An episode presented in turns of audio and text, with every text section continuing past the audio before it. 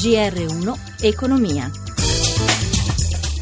Buon pomeriggio, Dan Trebbi cresce oltre le attese il superindice dell'economia americana ma le borse europee restano deboli. Il punto in diretta da Milano con Marzio Quaglino.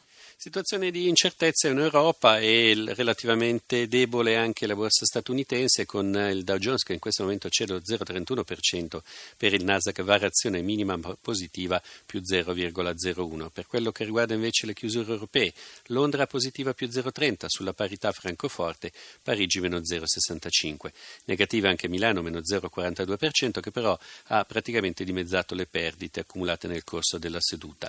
Milano che comunque è stata appesantita dai titoli bancari, BPR Banca meno 3,10 e poi UB Banca meno 2,05. Per quello che riguarda invece Unicredit, nell'ultimo giorno della tratta, mh, poter trattare i diritti più 2,14% e i diritti a più 8,81% nell'ambito dell'aumento di capitale. Per quello che riguarda i titoli di Stato, da segnalare un aumento dello spread eh, che è salito a 187 punti base, un rendimento del BTP decennale al 2,18. Infine, per quello che riguarda le valute, eh, l'euro dopo essersi rafforzato nelle ultime sedute ha perso quota nei confronti del dollaro, il cambio a quota 1,0619. Grazie Quaglino, ben ritrovato al professor Francesco Daveri, ordinario di politica economica alla Cattolica di Piacenza, nostro ospite della settimana. Professore, buonasera. Buonasera.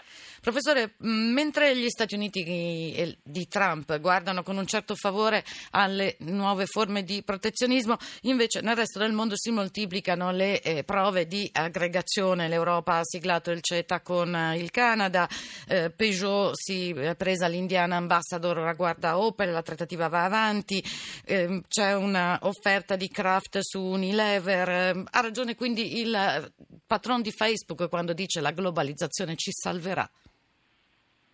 Eh, naturalmente da un lato speriamo, dall'altro però c'è il fatto che eh, Trump in realtà non è che stia adottando politiche protezionistiche, sta adottando una specie di globalismo a senso unico, nel senso che a lui piace che vengano gli investimenti esteri negli Stati Uniti, quello che non gli piace è la reciprocità, ovvero sia che eh, le, le, multinazionali americane possono portare i capitali all'estero. Se naturalmente tutti fanno così, a quel punto finisce la globalizzazione. Da questo punto di vista invece il mondo sta andando in un'altra direzione, fusioni e acquisizioni procedono e, e questo consente alle aziende di essere più competitive e naturalmente questo deve avvenire eh, rispettando alcuni vincoli sociali e politici che certamente non possono essere cancellati. Tuttavia misure unilaterali come quelle di Trump ci riporterebbero a una specie di stato di natura nell'economia mondiale che certamente non sarebbe foriero di buone notizie.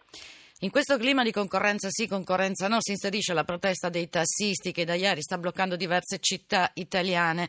Per, eh, la protesta è contro il rinvio del regolamento del, um, dei servizi alternativi come Uber e gli NCC. Secondo lei c'è una mediazione martedì l'incontro con il governo? Una, una, mediazione è bene che venga trovata, non si può passare, con, eh, con, insomma, passare sopra alle esigenze di nessuno.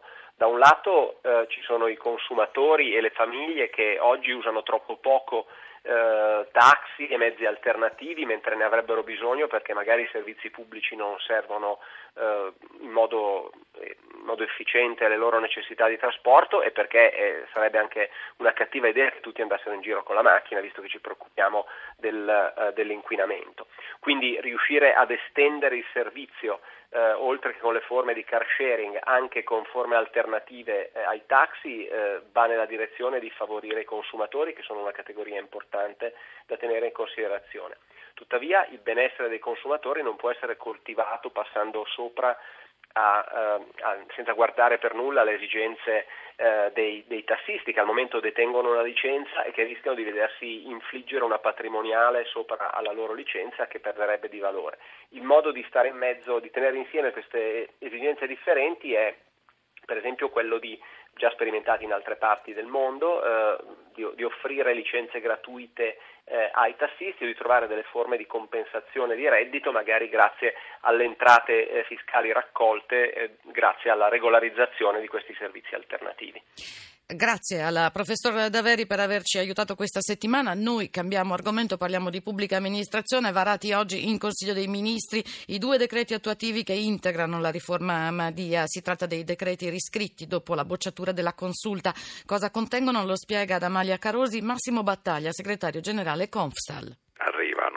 Tre decreti che sono stati maltrattati, uso questo termine dalla consulta, pertanto quello sui furbetti del cartellino che è la cosa più sulle partecipate e sul riordino della dirigenza medica. Questi sono quelli che arrivano oggi. Nella prossima settimana, in attesa della bollinatura della Ragioneria Generale dello Stato, dovrebbe arrivare quello che noi abbiamo lavorato con Madia, cioè i tre, le modifiche al 150, le modifiche al decreto 165, diciamo la questione che riguarda gli statali e successivamente l'apertura del contratto degli statali. La settimana prossima dovrebbe essere emanato quindi testo unico sulla pubblica amministrazione. Per quanto riguarda il contratto invece a che punto siamo? Per quanto riguarda il contratto la stessa ministra ha detto perché non riguarda il testo unico la gran parte del contratto perché la parte economica non rientra nel testo unico, ha detto che al netto delle cose che ci sono nel testo unico si può già eh, preparare la uh, direttiva all'ARAN per ripartire con il contratto per quello che ha detto a marzo, pertanto ci potrebbero essere delle prime aperture diciamo, di sedute del rinnovo dei contratti.